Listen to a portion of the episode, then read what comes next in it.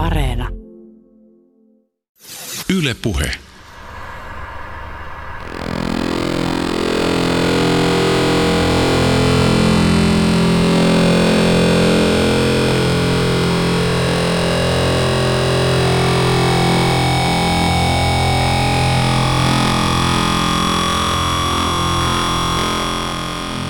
Englanninkielinen verbi disobey tarkoittaa tottelematta jättämistä.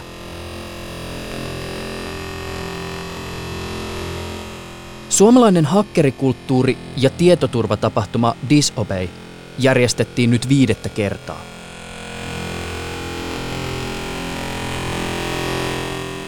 Seuraavat keskustelut on nauhoitettu kyseisen tapahtuman yhteydessä helmikuussa 2020.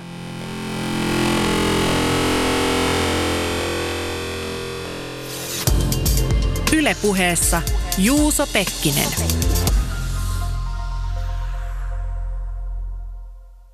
Seisomme tällä hetkellä täällä äh, kaapelitehtaan merikaapelihallissa, joka on tämmöinen korkea, pitkulainen tila. Ja varmaan siis puolet tästä tilasta on pyhitetty tämmöisille siis varmaan 40 metriä pitkille pöytäriveille. Tässä on siis YKK neljä, neljässä rivissä pöytiä ja kaikkien pöytien äärellä istuu ihmisiä. Mä veikkaisin, että tässä on tällä hetkellä yli sata ihmistä. Mitä tässä oikein tapahtuu? Joo, tämä on meidän CTF-kilpailualue, eli, eli niin Capture the Flag on, on homman nimi. Siinä on idiksenä se, että, että ollaan luotu noin 40 tämmöistä haastetta, ja sitten nämä tiimit kilpailee täällä, että kuka pystyy ratkaisemaan eniten niistä haasteita. Sitten siellä on kaikkea tämmöisistä forensiikkahaasteista ja murtohaasteista, kräkkäyshaasteista, pusleihin ja tämän tyyppisiin juttuihin. Että, että niin kuin, erilaisia tapoja murtautua erinäköisiin järjestelmiin ja sen ympärillä sitten kilpaillaan. Jos ajatellaan sitä tietotaitoa, jota nämä teidän haasteet täällä vaatii, niin missä määrin se taito on se sama, jota vaaditaan esimerkiksi tietoturvahaavoittuvuuksien löytämiseen tai hyödyntämiseen? Siis täsmälleen sama. sama. Eli, eli nämä on nimenomaan äh, järjestelmiä, jotka on tahallaan jätetty haavoittuviksi. Ja täällä sitten niin nämä kilpailee nimenomaan sillä, että kuka löytää ensimmäisenä sen haavoittuvuuden ja, ja niin kuin saako ne hyväksi käytettyä sitä haavoittuvuutta. Pystyisikö ne sitä vaan sitä packet capture greppaa ja etsiä sen flagi stringiin? Se olisi kyllä liian helppoa, mä luulen. Niin, niin munkin mielestä. Se onkin vähän eri formaatissa kuin näköjään aikaisemmin. Mutta jos on salattua liikennettä, niin eihän se tietenkään löydä niin, no suoraan. No siis joo, se on hyvä pointti, että se voi olla ihan hyvin salattua liikennettä. Mitä me tällä hetkellä katsotaan? No me katsotaan nyt tämän Disobey-pelisivun listausta näistä erilaisista flageista eli tehtävistä, mitä tässä nyt on tarjolla. No mä tota, nyt voi esitellä tämän, minkä mä itse löysin. Tosin joku muu oli ehtinyt löytää se jo ekana, mutta tota, tää oli oikeastaan aika helppo. Eli tässä on tämä nettisivu osoite ja kaikilla nettisivuilla useimmiten on semmonen kuin robots.txt-tiedosto, missä tota kerrotaan sitten Gravlereille eri indeksiboteille tota, että mitä täältä sivulta saa sitten indeksöidä, eli mitä näkyy esimerkiksi Google-hakutuloksissa. Tähän kirjataan, että mitä Googlesta ei saa sitten löytyä niin kuin tältä sivustolta, eli se laitetaan tänne. Ja tänne oli piilotettu sitten yksi flagi myös tänne tiedoston sisään. Kertoisitko kuka olet? Eli mä oon Aku Leinikki Helsingistä, 33-vuotias. Miksi sä oot täällä? Tota, no me tultiin duunikavereiden kanssa tänne vähän pelailemaan ja nauttii tunnelmasta. Mitä te pelailette duunikavereiden kanssa silloin, kun te ette ole vapaa-ajalla? No silloin me ei kyllä pelata, ainakaan me ei pitäisi, mutta tota, silloin ihan analyysi hommia. Mitä sä ajattelit seuraavaksi alkaa ratkaisee? No mä oikein tiedä. Voi olla, että mä vaan haen kaljan tuolta pitää hauskaa. Jos mä mietin niin näitä haasteita, niin tässähän tietysti hyödynnetään sellaisia taitoja, jotka on välttämättömiä, jos pidetään ihmisten tietoturvasta huolta, mutta nämä on myös taitoja, joihin tietyllä tavalla on sisäänrakennettu myös vähän se ikävämpikin potentiaali miettii jotain muita rikoksia, että kyllä kuka tahansa meistä pystyisi vaikka näpistämään kaupasta, mutta kuinka monista tekee, vaikka siihen niinku periaatteessa pystyisikin. Että, niinku, ihan perusmoraali kannattaa olla. Mikä teidän tiimin nimi muuten on? En mä viitti sanoa. Okei, okay, pidetään salaisuutena. Minkä alan osaajia tai minkä tyyppistä osaamista teidän tiimissä on? Monta teitä esimerkiksi on tässä ja mi- mitä, te, niinku, mitä te osaatte? No, kyllä me nyt ollaan enemmän tai vähemmän jollain tavalla niinku tietoturvaan liittyvissä hommissa. enimmäkseen. Taitaa kaikki olla jo. Mikä tulee ensimmäisenä mieleen, jos sä mietit sitä, että mikä tällä hetkellä tietoturvan maisemassa on niin sanotusti rikki? Tämä nyt on niin räjähdysmaisesti kasvanut infrastruktuuri, mihin kaikki oikeastaan perustuu ja suuri osa käyttäjissä on aika kujal siitä, miten asiat toimii, niin silloin ne on aika sellaista hyvää pinta-alaa erilaiselle niin kuin hyökkäyksille. Se on nimenomaan just ihmiset, jotka on se heikoin lenkki, eikä tekniikka oikeastaan nykyään kaikessa tietoturvassa. Mutta toisaalta siihen on ihan hyvä, niin kuin yrityksissä koulutetaan aika tehokkaasti nykyään siihen, että niin kun tunnistamaan esimerkiksi mahdolliset kalastelusähköpostit ja muut huijaukset mikä on tavallaan se tarpeellinen taso, jonka tavallisen ihmisen pitää ymmärtää tietoturvasta, koska aika pitkälle tietysti niin pääsee sillä, että älä käytä sitä kissa 123 salasanaa ihan jokaisessa paikassa ja älä klikkaa ihan jokaista linkkiä auki, mikä sulle lähetetään ja älä lähetä toimitusjohtajalle kaikkia yrityksen rahoja, kun se jostain oudosta yahoo123.com sähköpostiosoitteesta sulle jotakin viestiä lähettää. Eikö se ideaalitilanne pitäisi olla se, että et ei käyttäjän tarvitsisi miettiä tietoturvaa sen enempää? Se olisi tietenkin ideaalitilanne, mutta se on aika utopia. Että semmoinen perusterve epäluulo on oikeastaan aika hyväksi, että niinku, jos on joku asia, joka ei ole hirveän tuttu, niin, siihen kannattaa suhtautua epäluulolle vähän miettiä, että kannattaako sitä niin linkkiä nyt klikata. Että, ja sitten hy- hyvä muistisääntö, että jos joku asia vaikuttaa liian hyvältä ollakseen totta, niin se ei todennäköisesti ole totta. Et, et ole sitä iPhonea todennäköisesti voittanut, vaikka se banneri sitten hyppää silmilleen. Että tota, älä klikkaa. Älä nyt odotan itsekin tällä hetkellä kolmea. Joo. ei ne, ei ne välttämättä siitä. Tai en mä tiedä, mistä se tietää.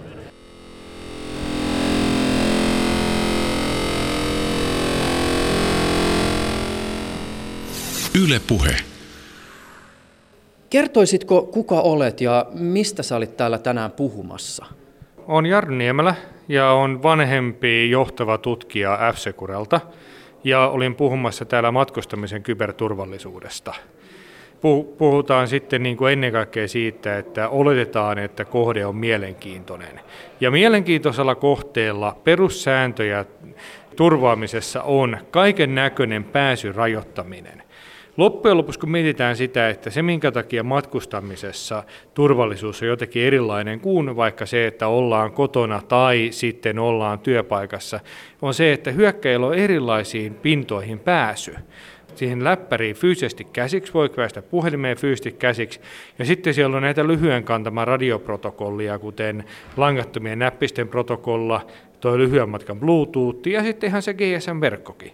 Ja tämä tarkoittaa sitä, että silloin kun lähdetään kovan tason kohteella suojautumaan, niin koko homman A ja O on tämän pääsyn rajaaminen takaisin sille, että olisi ihan sama, että onko hyökkäjä vaikka toisella puolella maailmaa.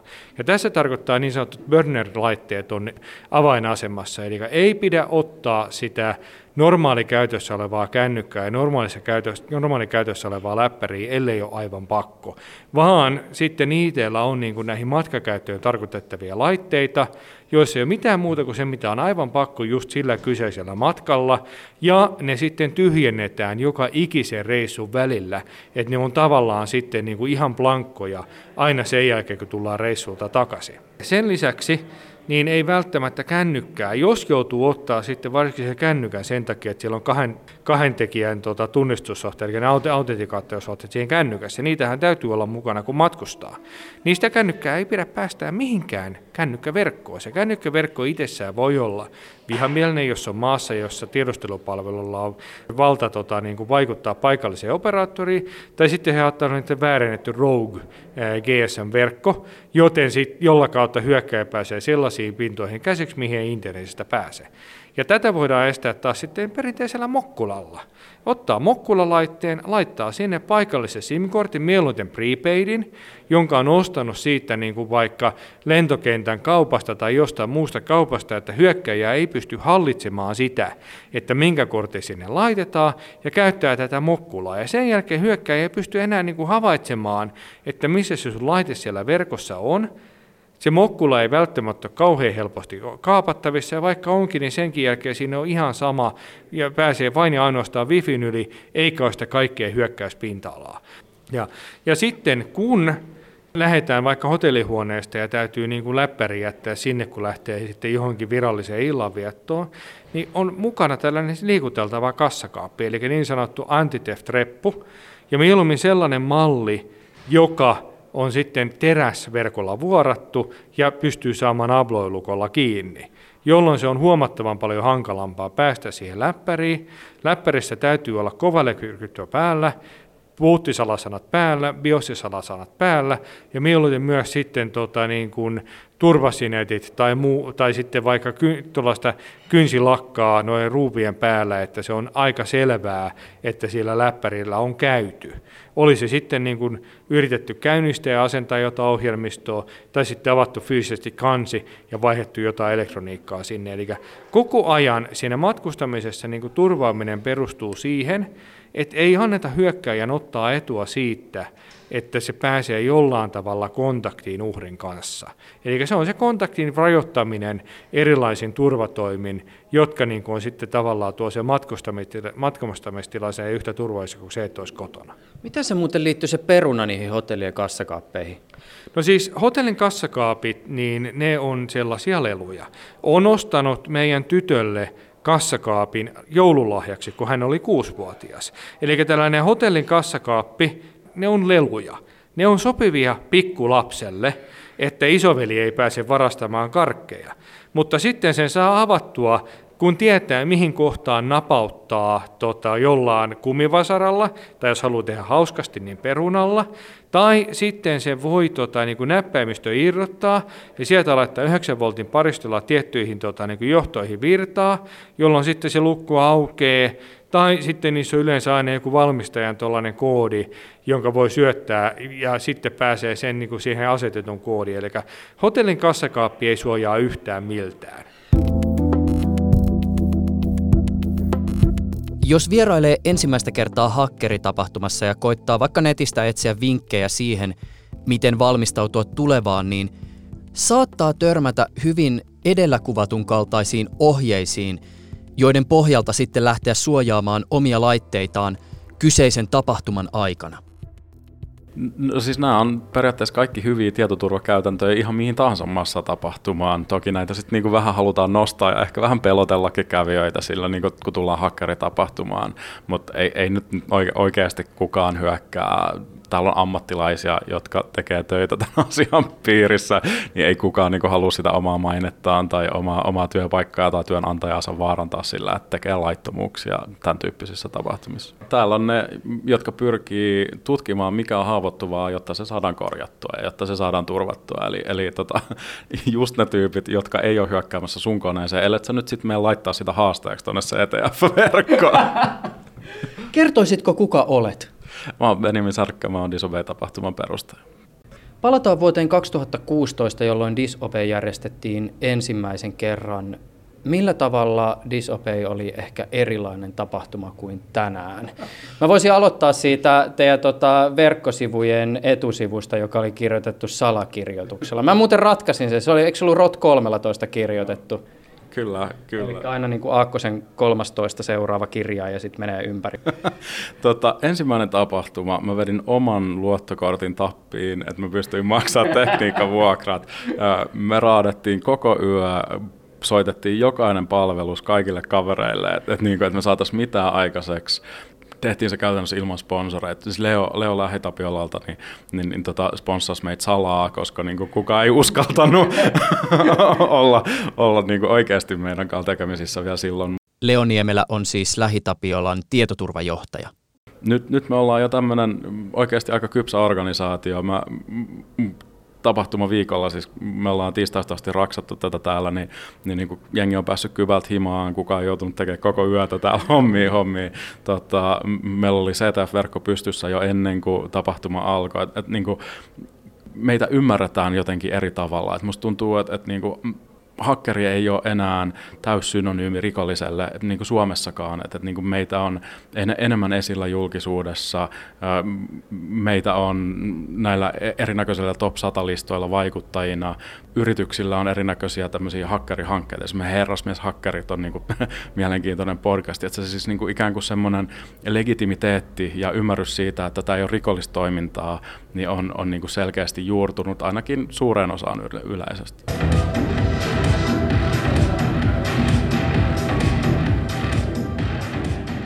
Tällä lausunnolla ei kerätä mitään suosittuvuuskilpailuiden ykkössijoja, mutta tota, kyllähän fakta on se, että tosi moni meistä, ketkä päätyi aikaisin tavalla tähän hakkeriyhteisöön tai, tai miksi sitä nyt ikinä voiskaan kutsua, niin kyllähän me oltiin jonkun asteisia hylkiöitä. Me, me, me ei oltu niitä kavereita, jotka valittiin Foodis-joukkueeseen ekana tai, tai, tai niin poispäin.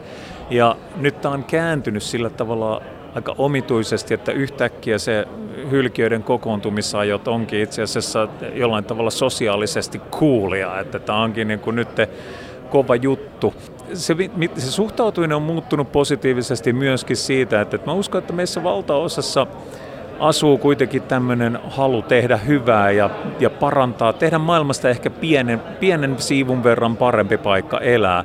Ja mä muistan itse tämmöisiä omakohtaisia kokemuksia, että jos joskus 90-luvun puolivälissä ilmoitti esimerkiksi jostain tämmöisestä haavoittuvuudesta yritykselle, niin se tyypillinen vastaus oli se, että me haastetaan sut oikeuteen.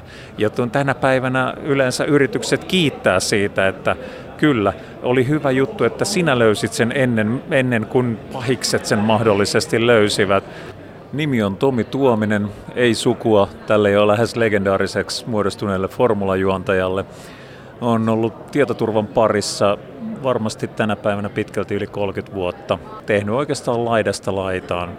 Joskus kutsuttu tämmöiseksi tietoturva puolen Sveitsin armeijan linkkuveitseksi, koska on tullut tehty aika monipuolisesti tätä eri näkökulmista katsottuna. Tomi Tuominen pyörittää yhdessä toisen kokeneen alan tekijän Mikko Hyppösen kanssa Herrasmieshakkerit nimistä podcastia. No historiallinen perspektiivi oli mukana myös teidän tätä nauhoitusta tehdessä edeltävässä podcast-jaksossa, jossa te kävitte läpi kuluneen kymmenen vuoden merkittäviä tietoturvatapahtumia myös vähän sillä kulmalla, että missä te olette itsekin ollut mähinöissä mahdollisesti mukana. Haluaisitko pikkasen tiivistää sitä, että minkälaisia pointteja tai keissejä te tässä teidän jaksossa nostitte esille? Me valittiin sinne melkein 20 erilaista tapausta kymmenen vuoden ajalta ja siellä oli, käytiin, no Stuxnet on hyvä esimerkki, eli Yhdysvaltojen ja Israelin ohjelma tai kampanja, millä pyrittiin hidastamaan ydinaseen valmistamista, eli ydinaseiden tarvittavan uraanin rikastamista, joka on nyt varmasti aikamoinen osoitus tämmöisestä kyvykkyydestä, mitä tämän tyyppisillä kyberoperaatioilla tai muilla saadaan aikaiseksi. Sitten valittiin sinne myös tämmöisiä ilmiöitä, esimerkiksi LALSEC-hakkeriryhmä, joka kiersi ympäri planeettaa tuntui siltä, että ne teki oikeastaan ihan mitä ne halusi, että oli aika pysäyttämättömiä kavereita omalla ajallaan. Kyllähän niidenkin tarvu aikanaan sitten loppui, mutta, mutta silloin kylvivät pelkoa ja kauhua, tekivät erittäin korkean profiilin tietomurtoja ja tietovuotoja myöskin. Monella tapaa me eletään parasta ja turvallisinta aikaa koko ihmiskunnan historiassa tällä hetkellä. Ja teknologisen kehityksen myötä hän on aina tapahtunut niin, että teknologiaa tai innovaatioita voidaan käyttää sekä hyvään että pahaa. Tietoturvan näkökulmassa niin se ehkä isoin muutos, mitä on tapahtunut, sanotaan nyt 10-20 vuoden aikana, on se, että yksityisyydestä on tullut hyvin, hyvin rajallinen voimavara, miten se nyt haluaisikaan sanoa. Tarkoittaa siis sitä, että ihmisten yksityisyys kaventuu koko ajan. Ja se, mikä siinä on ehkä kaikkein ikävintä on se, että kellään ei oikein tunnu olevan käsitystä siitä, että miten se jo osittain ja jossain tapauksessa pahastikin menestetty yksityisyys saataisiin takaisin.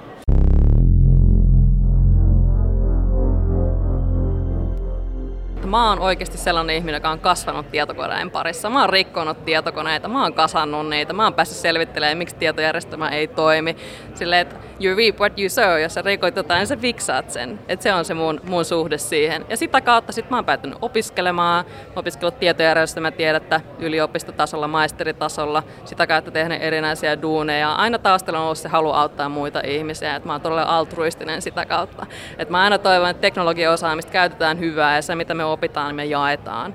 Mä oon Helina Turunen, työskentelen Huxant-nimisessä yrityksessä ja me tehdään koulutusta tietojen kalasteluun liittyen. Eli me halutaan, että käyttäjät ymmärtää, minkälaista tietojen tapahtuu ja mitkä ne tekniikat siellä taustalla on, että tietojen kalastelu onnistuu. Ja siinä puhutaan sellaisesta kuin sosiaalinen manipulointi. Mun viesti on aina myös ollut se, että kuten Mikko Hyppönen sanoi eilen keynoteissa, että meidän ei pidä syyttää käyttäjiä. Mitä me voidaan tehdä, että käyttäjä pystyy tunnistamaan ja suojautumaan näitä hyökkäyksiä, mitä me tietoturva-ammattilaisena voidaan tehdä vielä enemmän sen eteen. Et se on sellainen, mikä ajaa mua vahvasti eteenpäin tässäkin skenessä. Kuvitellaan tämmöinen kiireistä tietotyötä tekevä toimistorotta, jonka arjessa on kaikenlaista. Ja sitten siihen duunin päälle tulee kaiken näköistä niin sanottua ylimääräistä sälää, olkoonkin oikeasti kuinka tärkeää tahansa, niin kuitenkin sen ajankäytön ja fokuksen näkökulmasta se on jotakin semmoista, mitä ei haluaisi välttämättä tehdä. Ehkä mä puhun tässä nyt muuten itsestäni. Siis työ vaatii niin paljon ajattelua ja keskittymistä, että kaikki sen päälle tuleva uusi informaatio tai sitten työnantajan velvoittama koulutus, niin se on usein äh, no sitä, joka vie joltain oikeasti tärkeältä aikaa pois. Mutta tunnistatko sä tämän? Koska siis sähän oot tekemässä jotakin sellaista, joka varmasti sen työntekijän näkökulmasta näyttäytyy nimenomaan ylimääräisenä sälänä. Äh, nyt tuli taas joku tämmöinen juttu, johon pitäisi tutustua. Näinhän se on. Mehän asetetaan käyttäjille ihan hirveästi paineita ja vastuuta siitä, että hei, mun pitää olla vastuussa kaikesta mun tietoturvasta, kun sen taas pitäisi olla vähän toisin päin.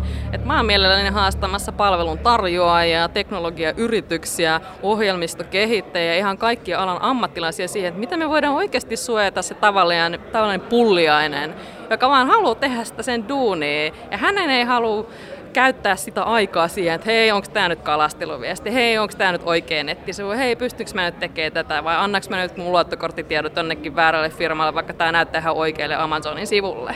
Että tavallaan se vastuu on valunut alaspäin, kun tavallaan sen pitäisi valua ylöspäin. Että niillä, joilla on se valta suojata tavallisia ihmisiä, pitäisi tehdä se ja panostaa siihen paljon enemmän.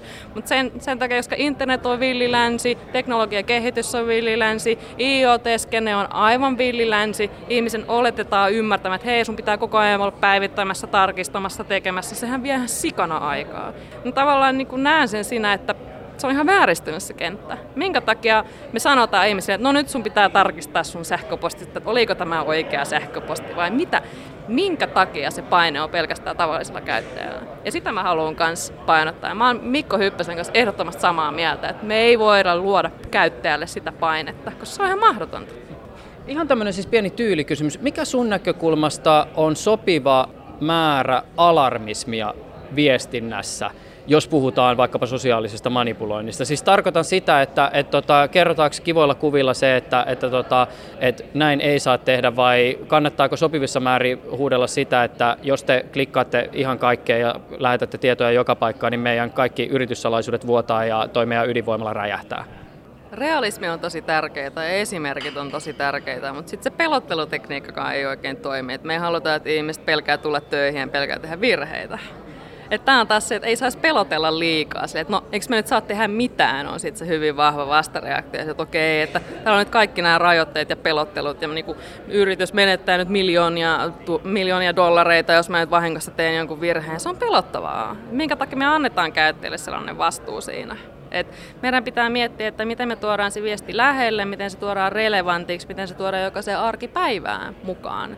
Ja miten alusta saakka miten meidän peruskoulutuksesta saakka pitäisi olla tietoturvaviestintää. Tämä on taas isompi asia, että samalla tavalla kuin Suomessa on tuotu ohjelmointi opetussuunnitelma, miksei meillä ole tietoturvaa siellä. Meillä on nyt medialukutaito on, mutta minkä takia tällainen informaatioturva ei ole.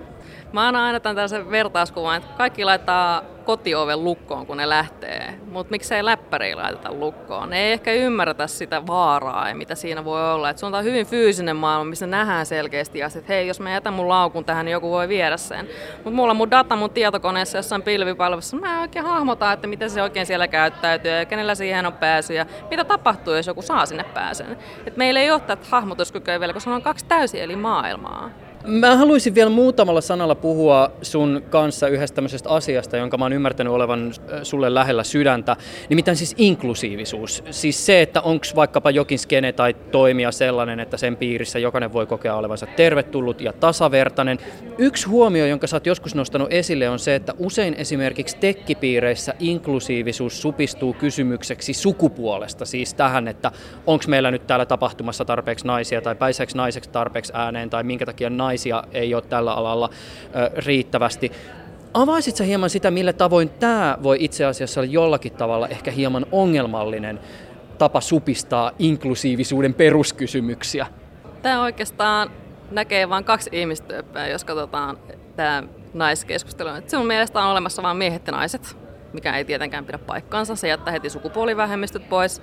Sitten jos me mietitään, että mitä muita vähemmistöjä on, mitä ei oteta mukaan. Meillä on people of color, meillä on vammaisia, meillä on ulkomaalaisia, jotka ei ehkä puhu suomea, tai kuka tahansa joka ei kuulu tähän kahteen ehkä valkoiseen hetero, siis mies-nainen palikkaan. Että tavallaan se on tosi kapea katsonen, mitä me lähestytään. Ja nyt maailmalla puhutaan paljon enemmän inklusiivisuudesta siitä, että hei, nyt meidän pitää vähän laajentaa, että meidän näkemästä ei ole olemassa vain valkoisia miehiä ja naisia, jotka on hyvä osasia ja nyt nostetaan ne naisetkin se, että jee jee, vaan se, että okei, tämä on paljon laajempi, että tähän kuuluu paljon enemmän vähemmistöä. Miten me saadaan kuulovammaiset koulutuksen pariin paremmin, miten me saadaan seksuaalivähemmistöille turvallinen olo vaikka tapahtumissa, missä on paljon valkoisia heteromiehiä, jotka saattaa joillekin olla pelote, koska heillä on aiemmin saattanut olla jotain seksuaalisia ahdistelutapauksia tai muita, saattanut olla seksuaalivähemmistöihin liittyviä vitsejä, saattanut olla tosi ikäviä asenteita. Miten me saadaan tämä koko kuva mukaan siinä? Että se ei ole pelkästään mies- ja naiskulma, joka on tosi kapea, vaan se, että meillä on paljon enemmän ihmisiä, jotka tuntee olonsa epämukavaksi tai ei tervetulleissa tapahtumissa, jos vaan nähdään nämä kaksi stereotyyppiä. Ylepuheessa Juuso Pekkinen. Disobey-hakkeritapahtumassa kävijän kaulaan ei ripusteta ihan tavallista värikästä laminoitua kulku- tai nimiläpyskää, siis kavereiden kesken flabää tai badkea. Tässä on näitä Disobey 2017 badkeja. Nämä on tosiaan pyöreitä. Tässä on ainoastaan yksi tuommoinen neliskanttinen musta piiri, joka tekee kaiken älykkyyden ja loput noista komponenteista onkin sitten ihan peruskomponentteja. Et siellä on oikeastaan noin ledit tuossa rivissä on monimutkaisimpia, loput on sitten vaan vastuksia ja konkkia. Tehtiin pieni haaste sitten kävijöille, että ne joutuu hiukan tekemään jotain raudan kanssa ja tässä oli tämmöinen ajatus, että kun tuohon laittaa pariston paikalleen, niin se lähettää morseviestiä. Sun täytyy katsoa se morseviesti siitä, tulkita se, dekoodata se ja sitten saat sieltä avaimen, millä sä pääset sitten eteenpäin siinä haasteessa. Sitten porukka pääsi itsekin koodaa tätä, että jos sä olit tarpeeksi vihkiytynyt tähän hommaan, niin sä voit kolvata tähän programmerin kiinni, ohjelmointilaitteen kiinni ja tehdä oman softan tähän ja silloin sä voit laittaa tähän omia, omia animaatioita näihin ledeihin. Kertoisitko kuka olet? Mä oon Heikki Juva ja mä teen tämmöistä hardis-juttua, rakentelua vähän harrastuksena ja osittain työksenikin, että oikeastaan illat menee aika paljon tämmöisten kaikenlaisten pienten laitteiden suunnittelussa ja kolvailussa ja kasailussa ja ohjelmoinnissa ja tämmöisessä. Kunhan se vilkkuu ja siinä saa jotain softaa ajettua, niin se on mielenkiintoista.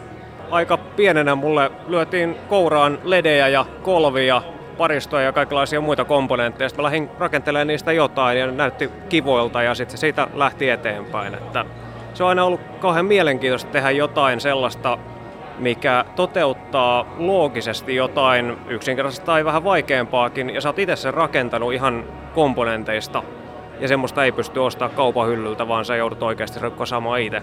Tuossa on 2018 Padge.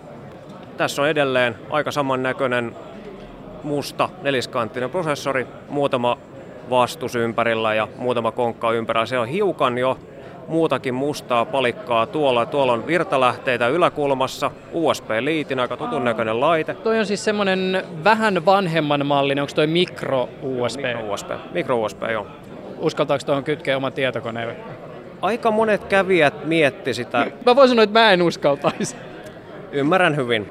Ja mä tykkään myös tästä graafisesta ilmeestä, että on tällainen Star Wars Hoth-robotin tyylinen. Se on ledejä ripoteltu ympäriinsä ja sitten tässä oli tehty vielä semmonen temppu, että me laitettiin eri väriset ledit, kolme eri väristä lediä per käyttäjäryhmä, jolloin me saatiin yhteensä kolme kertaa neljä erilaista patkea. Ja sitten me ohjelmoitiin ne, jokainen patkeryhmä näistä ohjelmoitiin omalla koodillaan. Ja sitten kun nämä patket kytki yhteen, täällä on tällaiset jousiliittimet, kun ne kytkee yhteen, niin se patke juttelee keskenään, ne vaihtaa koodit. Jos sä keräät kaikista patkeista koodit, niin sitten sä saat salasana, jolla sä pääset sitten netissä tuolla meidän peliverkossa pääset eteenpäin sitten tässä Patke Challengessa. Benjaminilta tuli vaatimuksena, että kun nörtit on niin kauhean epäsosiaalisia, niin pitäisi saada nörtit juttelemaan keskenään. Ja sen takia tosiaan tuli tämmöinen ajatus, että jos ne patket joutuu lyömään toisiin patkeisiin kiinni, se joudut oikeasti juttelemaan toisten ihmisten kanssa ja sitten meidän softakaveri, kun kehitti tätä, niin huomasi semmoisen ongelman, että tässähän kestää aika tosi kauan. Että tässä on vain kaksi pinniä, jotta väli se, se avain kulkee. Ja se linkki oli tosi hidas, jolloin sulla kesti muistaakseni minuutin verran. Sä jouduit pitämään sitä patkea siinä toisen kaverin patkessa kiinni ennen kuin sait sen avaimen. Ja sä joudut tätä toistamaan muistaakseni yhdeksän kertaa, että saat ne kaikki avaimet. Jolloin se oli joillekin sitten jo aika paljon interaktiota yhdellä kertaa. Ja tätä tapahtuu tietysti tapahtuma alussa, eli siinä tulee hyvä startti sitten tapahtumaan, kun sä joudut tapaamaan ihmisiä ja juttelemaan heidän kanssaan. Sen jälkeen saat käytännössä salasanan, jota sä voit käyttää sitten tietyn tietokoneen tietokoneeseen kirjautumiseen meidän peliverkossa. Ja sieltä sä pääst sitten eteenpäin. Siellä on muita haasteita sitten edessä. Tämä on vasta ensimmäinen vaihe. Niitä vaiheita oli muistaakseni toda vuonna jotain seitsemän kappaletta vielä sit sen jälkeen. Jos miettii tämmöistä siis ihan arkielektroniikan elinkaarta, niin sehän on vähän kuin se kesäkissan ikävämpi kohtalo. Eli siinä vaiheessa, kun se akku alkaa pikkasen hyytyä, tai sitten jos siinä pyörii joku ohjelmisto, niin sitten kun se ohjelmiston valmistaja jossain vaiheessa päättää, että no nyt tulee tämä päivitys, jonka jälkeen se vanha rauta ei enää skulaa, niin moni heittää laitteen sen jälkeen pois. Mitä ajatuksia tämä sussa herättää? On se tosi surullista, koska suuri osa niistä komponenteista toimii ihan hyvin. Niiden kierrättäminen on ihan todella kallista ja vaikeaa ja vaivalloista ja totta kai nykyään ehkä vähän helpompaa, mutta ei se silti mitään sinänsä tolkkua ole. Tietysti kyse on standardoineista ja semmoisesta, että voitaisiin sitten jotain standardinäyttöjä käyttää esimerkiksi kaikissa läppäreissä, sitten vaan vaihtaa uusi näyttö tilalle, kun vanha hajoaa ja käyttää kaikkea muuta hardista siitä. Mutta alappa semmoista myymään semmoista standardia jokaiselle läppärivalmistajalle ja keksimään, että miten se tehdään sillä että kaikille sopii sama näyttö esimerkiksi. Ei se ole niin kauhean helppoa. Yle puhe. Tänä vuonna tapahtuman kulkukortti tai nimiläpyskä tai flabä tai padke, ihan miten vaan, on sydämen, siis biologisen ihmisen sydämen, ei ystävänpäiväkortti sydämen muotoon leikatun piirilevyn päälle rakennettu uskomattoman monimutkaisen näköinen laite. Tässä on pieni näyttö. Eikö tässä voisi saada Doomin pyöriin? Totta kai. Ei ole kukaan vielä julkaissut. Näihin saa julkaista ihan kuka tahansa applikaatioita tuolla meidän julkeessa repossa, että sinne vaan. Löytyy Wi-Fi, Bluetooth ja sieltä löytyy aika tehokas prosessorin sisältä. Eli tämä pystyy jo pyörittämään kaiken näköistä Doomia ja muuta peliä. Eli tässä on niin jo laskentaa kunnolla. Täällä löytyy audiopiiriä, millä sä saat tuotettu audio tällä tällä pääprosessorilla. Toi näyttää siltä, että se olisi prosessori, mutta se on itse asiassa kaiutin. Tuolla on esimerkiksi kortin lukija tuolla yhdessä reunassa. Sieltä... Siis mitä? Siis tässä on kortin lukija, sitten tässä on Wi-Fi, Bluetooth, prosessori, tuossa on sitten vielä micro USB-liitäntä, ja jos mä oikein tulkitsen, niin toi on kuulokeliitäntä. Tässä on iso akku, jolla pyörittäisi matkapuhelinta. Siis... Tietysti näppäimiä on, olisiko tuossa nyt ollut muistaakseni kahdeksan kappaletta, että sitten on vielä se, että tähän saa lisättyä näitä omia adoneita, että tähän voi tehdä, tehdä omia hardiksia helposti ja kytkeä tuohon liittimeen, jolloin sä pystyt sitten juttelemaan erilaisten muiden laitteiden kanssa tällä. Siis mä pystyisin suurin piirtein ottaa tästä mun nauhurista muistikortin, pistää sen tuohon sisään, alkaa leikkaa tätä juttua tuolla badkella ja sen jälkeen lähettää sen Wifin yli kollegalle meidän lähetysyksikköön ulos julkaistavaksi. Todennäköisesti me saataisiin tänä iltana se softa kyllä valmiiksi. Ensin alkaa tulla liikennettä, sitten sitä liikennettä alkaa tulla enemmän, sitten sitä liikennettä alkaa tulla vielä enemmän ja sitten alkaa järjestelmät kaatumaan. Liiketoiminta lakkaa, järjestelmät ei pysy pystyssä, asiakkaat ei pääse ostamaan tai maksamaan tai mitä, mitä nyt sitten yrityksen liiketoimintaan kuuluu. Pahimmillaan ei ole, ei ole minkäänlaista prosessia tämän asian käsittelyyn. Yritetään haalia oikeita henkilöstöä kasaan. Sitten jos joudutaan hakemaan puhelinnumeroita palvelun tarjoajalle, täyttämään hitaita tikettijärjestelmiä. Niin... Pahimmillaan tämä voi aiheuttaa myös siis aika taloudellisesti isoja vahinkoja. No hyvin isoja, jos ajattelee, että pankki esimerkiksi on viikon nurin, niin nämä, nämä on tietysti varsin tähtitieteellisiä nämä summat, mitä, mitä tota, siinä pyörii sillä. Kertoisitko, kuka olet? Markus Forsum Lähitapiolasta, tietoturva-arkkitehtuurista vastaava. Markus Forströmin presentaatio käsitteli palvelunestohyökkäyksiä ja erityisesti sitä, kun Lähitapiola hyökkäsi itse omia järjestelmiään vastaan. Tuossa nyt 2007 oli, alkoi olla ensimmäiset hyökkäykset suomalaisiin järjestelmiin. Silloin puhuttiin mediatalojen vastaan hyökkäämisestä – ja siitä sitten homma kiihtyi, mukaan tuli valtiolliset toimijat ja lopulta sitten pankkeja, vakuutusyhtiöitä vastaan hyökättiin. Ihan ensimmäiset oli lähinnä aktivismia, sitten sen jälkeen oli ihan kiusantekoa, näyttämisen halua ja tietysti sitten vahingon tekoa. Avaa vielä vähän tätä aktivismimotiivia. Ihan ensimmäiset oli mediataloja vastaan ja mediatalo tekee jutun, josta joku aktivisti ei tykkää ja siitä sitten hyökätään.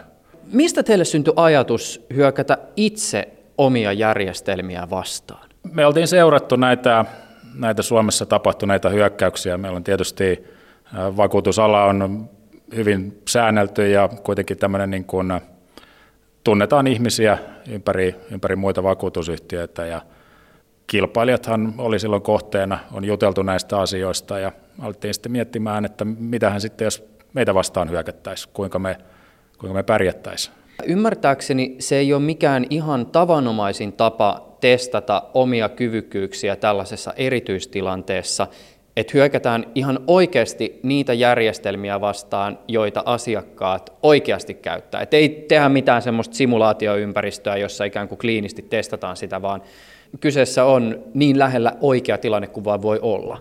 Joo, ei näitä montaa ole tehty Suomessa, että mä tiedän ihan, ihan muutaman tapauksen, mitä on tehty. Ja siinähän on sitten nämä laillisuusaspektikin tulee mukaan, että oikeastaan ei välttämättä ole ihan laillista hyökätä järjestelmiä vastaan. Siis eikö itse itseään vastaan saa hyökätä? No tätä me lähdettiin selvittelemään, kysyttiin kommentteja kyberturvakeskuksesta, KRPstä, mitä nyt tulikaan mieleen, ja ja lopputulos oli, että se on asianomistajan rikos, että jos, jos me ei tehdä asialle mitään, jos me ei kaadeta kenenkään kolmannen osapuolen järjestelmiä, niin siinä tapauksessa poliisi, syyttäjävirasto, muut tämmöiset, niin nekään ei sitten tee mitään. Mutta siis toisin sanoen periaatteessa se on laitonta? No periaatteessa se on laitonta, joo. Palvelunestohyökkäys on, on tota, rikos. Tietysti kun lähdetään tekemään samaa, mitä, mitä hyökkää, niin ne järjestelmät voi mennä nurin, ei tiedetä, mitä kaikkea tapahtuu. Voi olla useamman päivän, päivän sitten vakuutusten myynti kiinni huonommassa tapauksessa.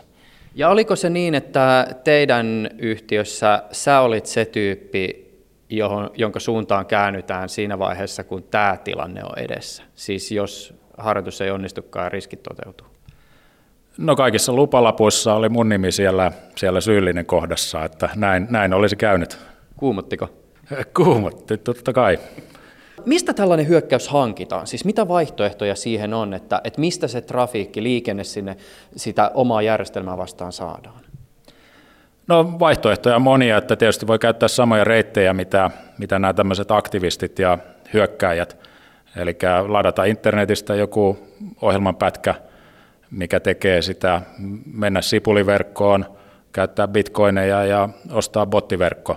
Tai sitten, sitten tietysti nämä on, on lähes kyberaseita, että jos on, on kontakteja ää, maihin, joilla on tämmöisiä kyberaseita, niin niitä voi käyttää. Tai sitten on muutama kaupallinen toimija, ja me käytettiin kaupallista toimijaa tässä. Aika tylsä ratkaisu.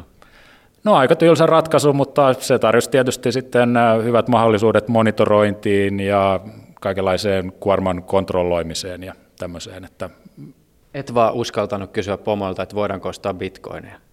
Mistä tiedät, ettei meillä ole bitcoineja varastossa?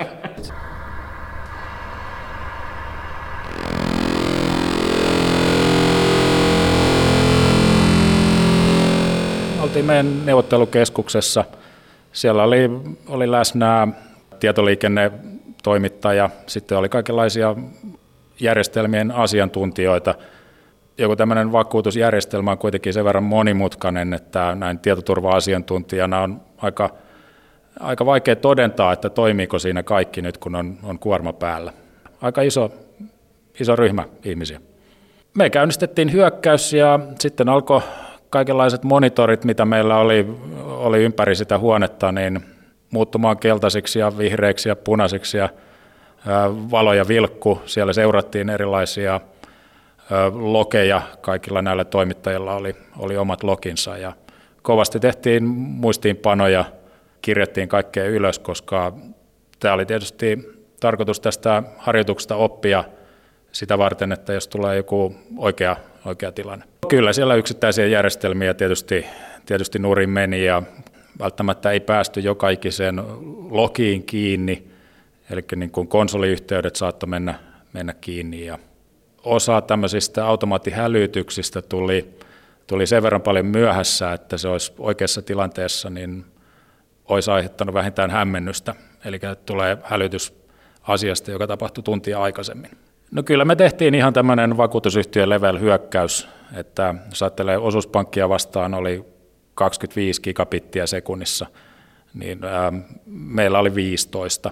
Mutta me huomattiin hyvin, hyvin nopeasti, että se on oikeastaan ihan sama, että lähettääkö muutaman gigabitti sekunnin jälkeen kuinka paljon sitä kuormaa lisää, koska se maaginen laite siellä välissä alkaa, alkaa siivoamaan ja sen jälkeen sillä lisäkuormalla ei oikeastaan merkitystä.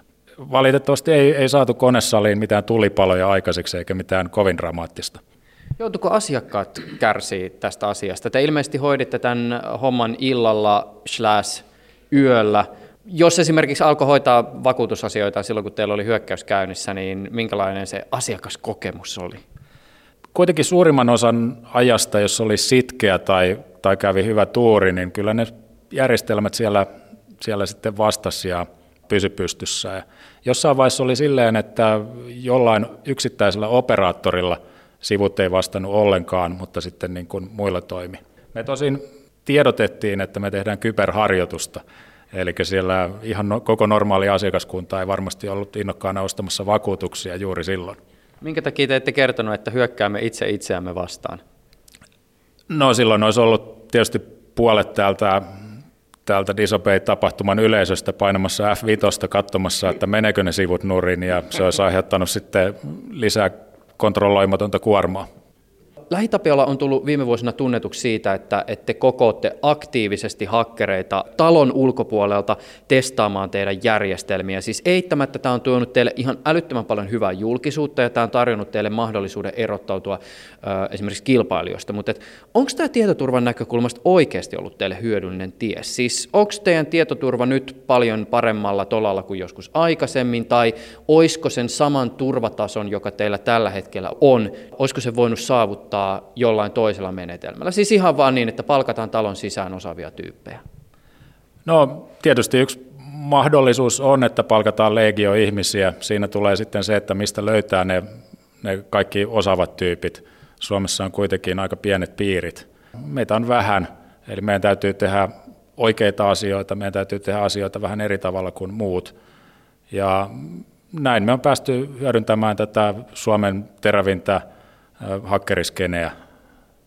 Tekin olette maksanut aika paljon näitä niin sanottuja backbounteja, eli siis joku on löytänyt jonkun haavoittuvuuden, ilmoittanut siitä teille ja sitten iskette rahaa kouraan. Minkälaisista summista about puhutaan vuositasolla? No vuositasolla se vähän vaihtelee vuodesta toiseen, että nyt meillä alkaa olla, olla nämä järjestelmät sen verran fingliksiksi robusteja, ettei sieltä enää mitään ihan, ihan helpolla palkkioita tuu, mutta muistelisin, että tämän ohjelman aikana semmoinen 150 000 euroa tai dollaria ollaan maksettu ulos. Onko tämä paljon vai vähän? Se on aika vähän. Siis onhan se paljon rahaa, mutta, mutta nämä vaihtoehtoiset menetelmät, niin ei nekään halpoja. Onko tässä teille mitään muuta hyötyä, muuta kuin se, että nyt on robustia ja feimiä tulee ovista ja ikkunoista, ainakin hakkeripiireistä? Yritystasolla on tämmöinen niin kuin yhteiskuntavastuu aika, aika isona teemana. Ja näistä monesta, mitä tämän haavoittuvuusohjelman myötä on löydetty, niin näitä samoja haavoittuvuuksia monella muullakin yrityksellä. Ja me on sitten näitä koordinoitu kyberturvakeskuksen kautta ja ollaan saatu asioita paremmaksi, ei pelkästään meille, mutta silleen, että monissa muissa firmoissa on näitä korjattu ja siitä on tietysti sitten hyötyy kaikki suomalaiset. Jos puhutaan tietoturvasta yleisesti, niin mikä sun mielestä juuri nyt pitäisi erityisesti korjata? Mikä on rikki? Kaikki on rikki. Sehän se oli se Disopen slogani. On toi tietysti koko internet on rikki, rikki tällä hetkellä ja se, että miten, miten korjataan se internetti.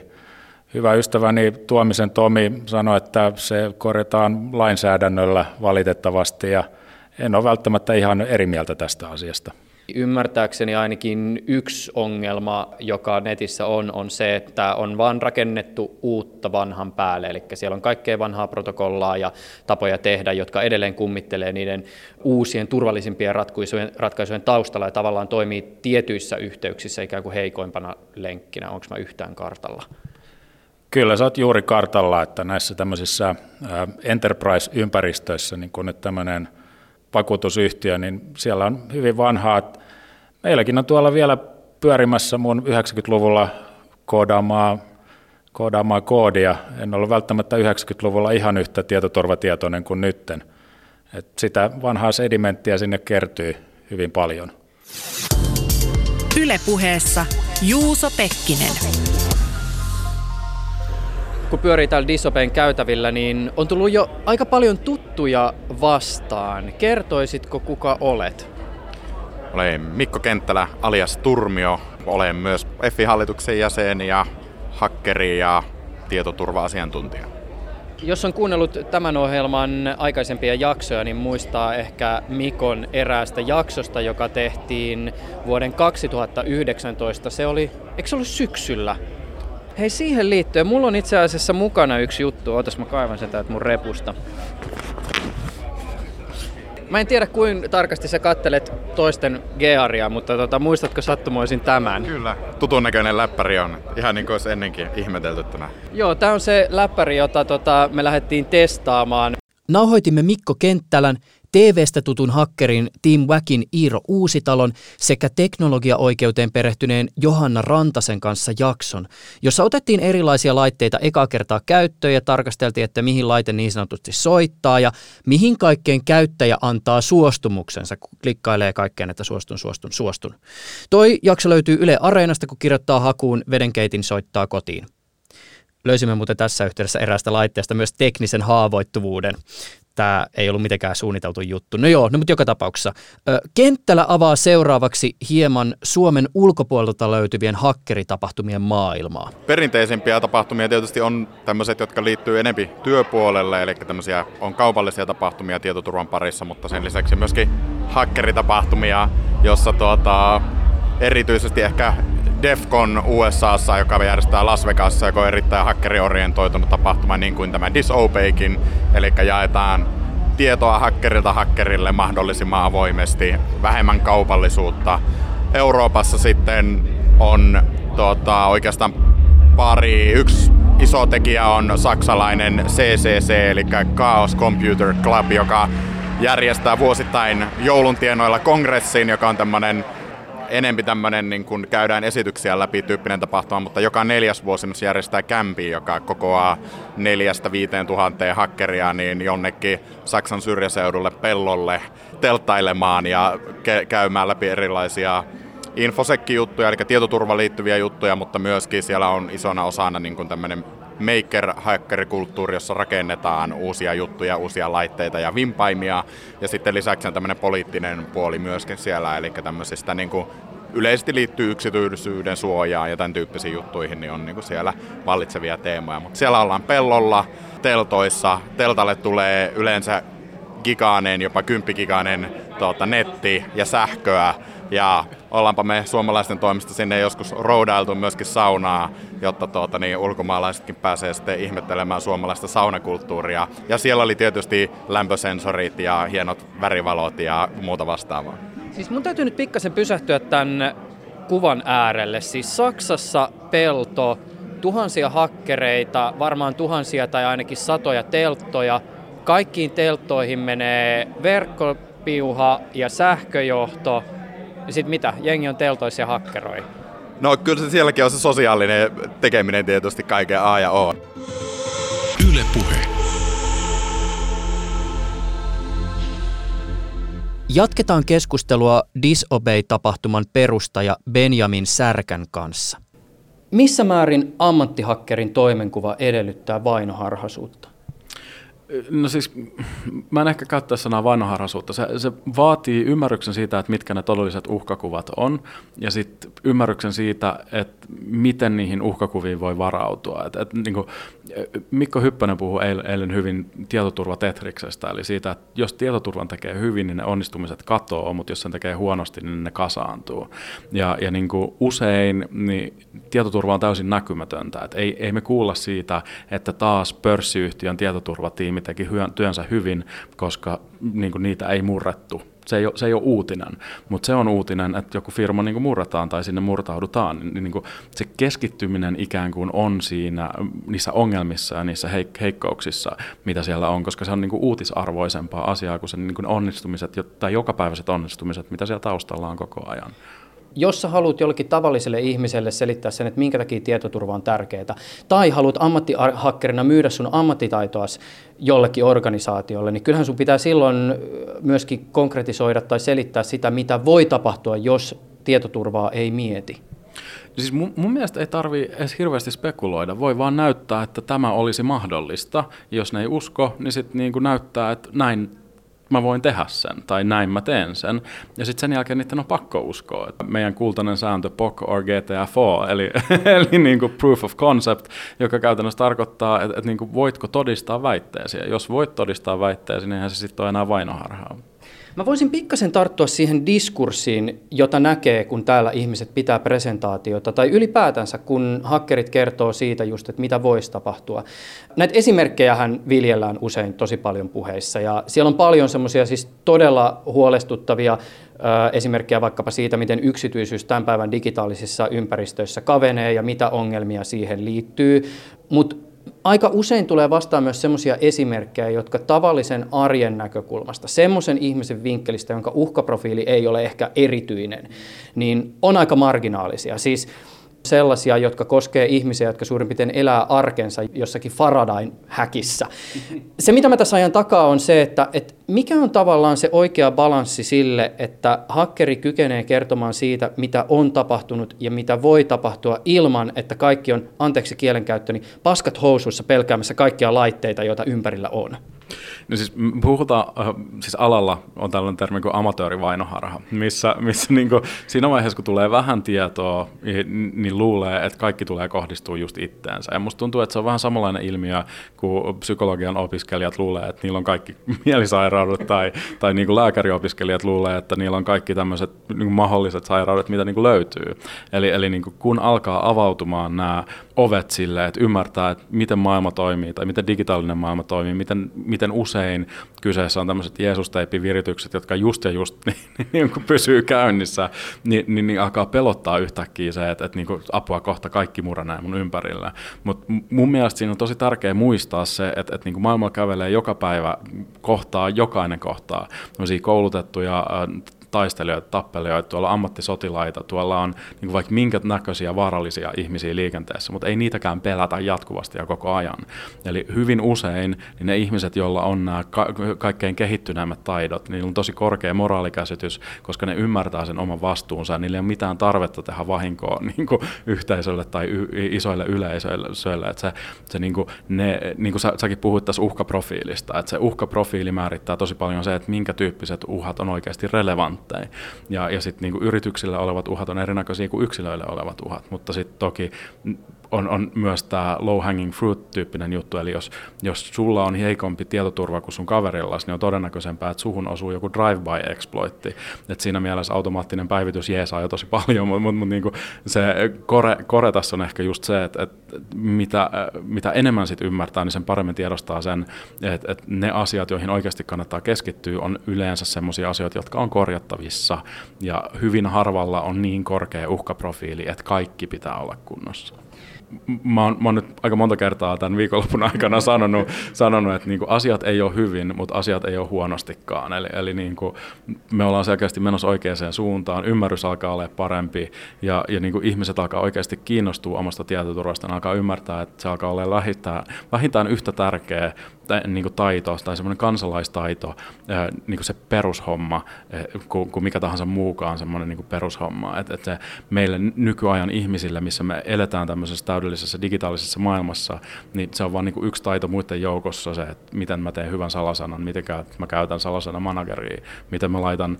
automaattiset päivitykset päälle, miten mä käytän monivaihetunnistusta. Niin kuin ja sitten sen mukaan, että, että missä ympäristössä toimii, niin tulee sitten lisää näitä samantyyppisiä taitoja, taitoja ja siinä se menee missä kaikki muukin.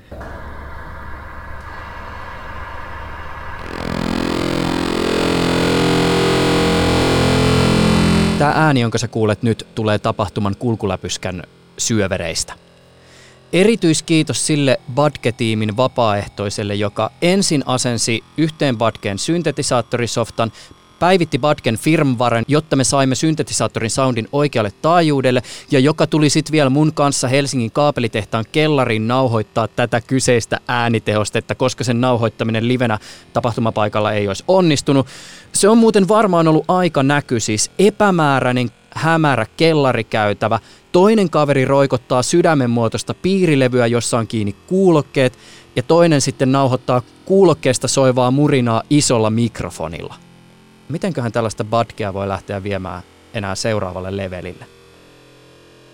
Kyllä me jotain aina keksitään.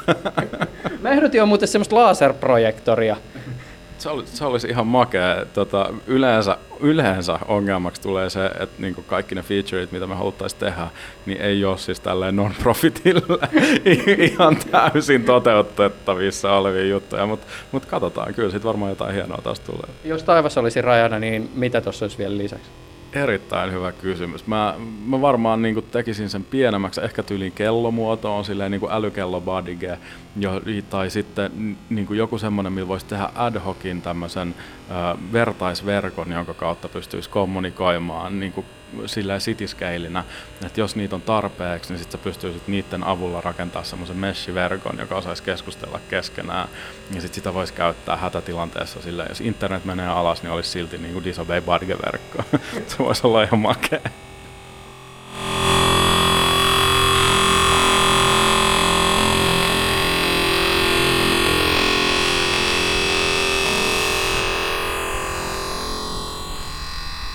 Jees, se oli siinä. Tämä oli joka kerta, kun mä elämässäni nauhoitan badkea. Ylepuheessa Juuso Pekkinen.